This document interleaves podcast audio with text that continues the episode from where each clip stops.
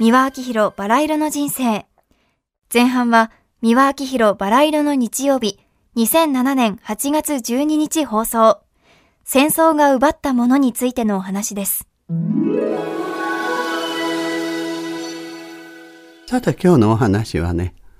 夏でございますのでね、戦争についてお話しさせていただきたいと思います。私は夏だけではなくてね、いつも一年中この話はもう長い間何十年もさせていただいております。私自身はね、原爆にあっておりますしね、で、戦前、戦中、戦後と生きてまいりましてね、で、その比べるということができるんですね。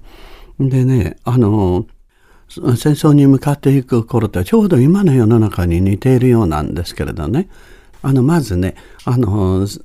争前ですとね、エログロナンセンスと言われた時代でね、あの、人類の美意識、あの、美術、音楽、演劇、えー、舞踏、文学、あらゆるジャンルでね、美意識、美しいものがね、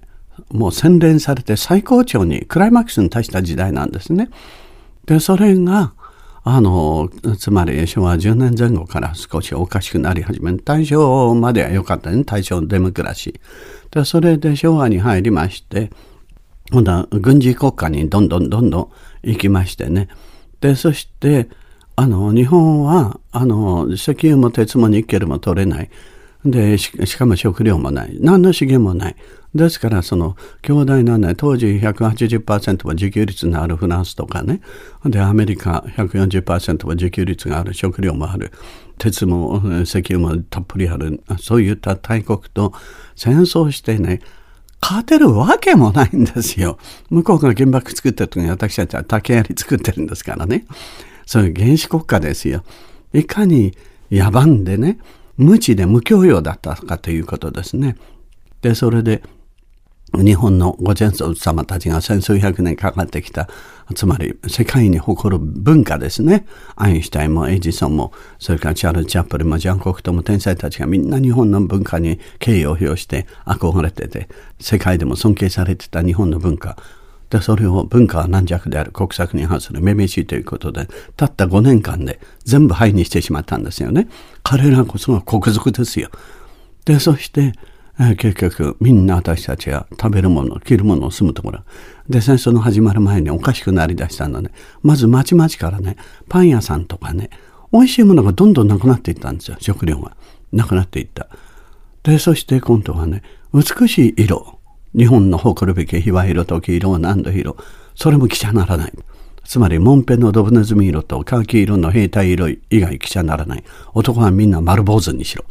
ね、そして株音楽禁止令。つまり歌とか音楽とかクラシック、ジャズ、シャンソン、単語、流行歌、全部禁止。軍歌以外を歌っちゃならない。で、そして劇場や何かの憲兵席が設けられて、全部検閲が始まった。そして映画でも軍国映画以外作っちゃならない。娯楽映画は一切禁止。それから飲み屋さん、つまり飲食関係ね。これは凶楽的なものであるっていう。全部禁止。ただ生きてるだけの人間になっちゃったんですよ。日本全体が。そうでしょ？とにかくね、無知猛昧な連中に権力を持たせることの怖さです。恐ろしさですね。でそれが軍国主義ですよ。まずね、世界の歴史から見てね、軍人たちがその国をね、政治を司ったら必ずこの国のあの国民を疲弊するし滅びるんですよ。石炭でね、飛行機飛ばないんですよ。そうです。しかも石炭産業ね、夕張炭鉱を最後にして全部もうダメになっちゃったじゃないですか。まあ、とにかく時代錯誤もいいところです。軍国主義の愚かさね、恐ろしさというのは、もう目に見えてますからね。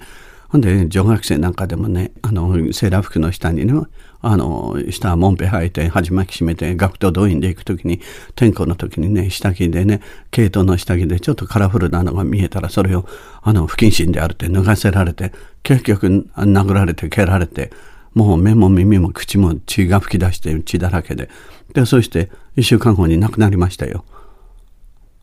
めちゃくちゃでした、遠征からね。あの、天井板を全部組合が外せって言ってきたんですよ、軍の命令で。そしたらなぜかって言ったら、その理由が、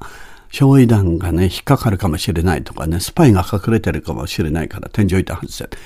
あなたね、1万メートル上空からね、小石一つ落っことしてなんですよ。屋根瓦突き破りますよ。それがなんで焼夷弾が屋根裏に引っかかるんです？バカでしょ？本当にね、軍人ってバカばかりでしたよ。で、それでね、今度はね、沖縄でね、沖縄戦でね、あの、とにかく軍に命令されて自殺した人、私、もう沖縄行った時もその当事者からも聞きましたしね、日本人が日本人殺してるんですよ。で、それで今度はね、自分たちはそんな命令しなかったとかね、あの、自決しろなんて言わなかった。日本人のね、そういう男たちの卑劣さって、もう戦時中の男たちもみんなそうですよ。日本の男って全部卑劣、卑怯者ですよ。政財官会、ね、教育者、教育委員会、みんなテレビで謝ってるでしょ？謝ってるけれども、渋々ですよ。それ動かぬ証拠をつけられて初めて謝るんじゃないですか。それまでは知らぬ存ぜぬに、本当に情けないですよ、日本の男たちは。やったものはやったって、急ぎ認めなさいって言うんですよ。本当やっぱり負けて勝つということもあるんですよ。潔さ。これがね、一番必要なものは日本の男たちです。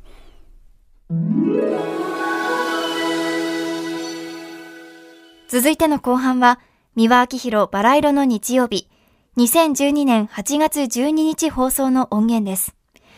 三輪さんがご自身の被爆体験と戦争と女たちというテーマで語っています。今日はね8月でございましょう毎年毎年言われてるんですけどもね戦争についてお話ししたいんですけれどもね、えー、今度の15日でねまあ終戦から67年になってでそして私はね当時、えー、10歳でしたですね。であの原爆が落ちてきましてね長崎の町がね半分やられて半分はね、まあ、形状を残してでも残ってるところでもね大きな建物とかねあのいろんな爆風で屋根が落ちたりとかね瓦が全部落ちてあの古い建物はあのボロボロになってね崩れ落ちたりなんかしてましたんですけどね。まあとにかく思い出すのもねもう辛いぐらいの地獄でしたね。もう人間とは言えないような状態になってね街中をさまよってる人たちとかねもう体中のねあのボロ切れのようにね皮がボロボロボロボロあのぶら下がっててねやけどだらけでねで目や何かも崩れてそして体中に宇治がたかっていてね。もう髪の毛は抜け落ちててもうあの姿をね全部アメリカにねみんな見せたいですよね。しかもカラーで。本当に戦争っていうのはねみんな優秀な人たちね。それで男も女ももう芸術家や何かも筆を折らされてね。でそして文化は軟弱である。日本のご先祖様がねもう何世紀もかかってね、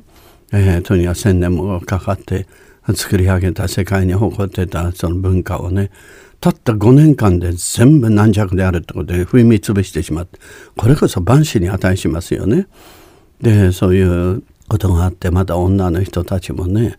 もう本当強かったですよね。しかも梅を増やせうちに見てよっつってね軍がねなぜそう言ったかっつったらつまり殺しても殺しても殺されても殺されても後から後からバタバタバタバタあのとにかくアリが生えてるようにね兵隊たちが出てくると。人数が多い方が勝ちだからということで、うん、殺すために梅を増やせよっていい号令かけて一家でね多いところ10人は当たり前45人なんていうのは少ない方でしたよ。みんなそれは殺されるためにうめうめって言われたんですからねそれでみんな赤紙一枚で出征してで連れて行かれて一家のね善良なお父さんや息子さんがねお兄ちゃんたちがそうやってもう軍のバカどもがね上層部のバカどもがですよ勝ち目のないことやって貧乏で弾もないのに戦争を仕掛けてですよ。その全部犠牲になってですよ。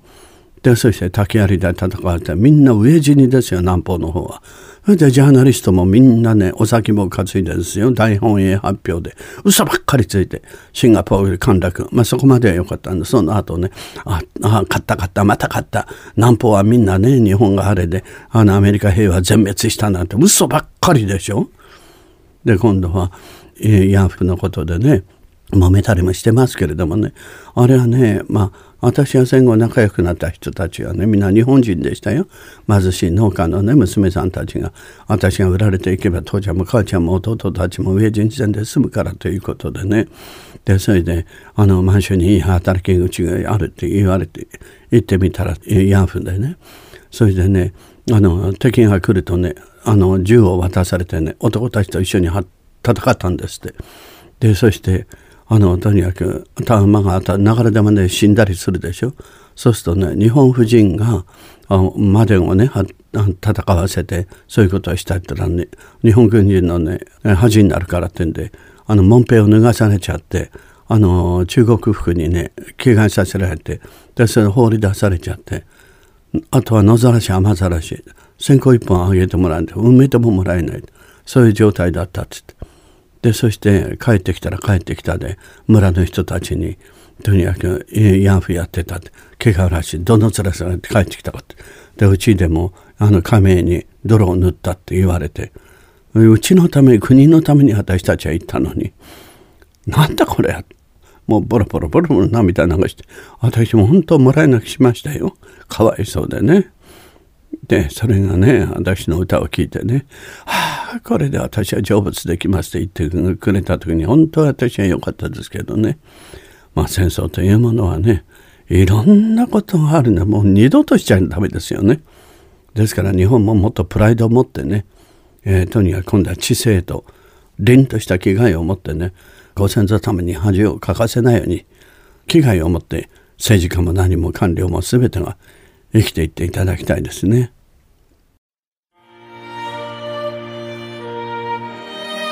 三輪明宏のバラ色の人生では、リスナーの皆様から番組の感想や三輪さんへのメッセージを募集しています。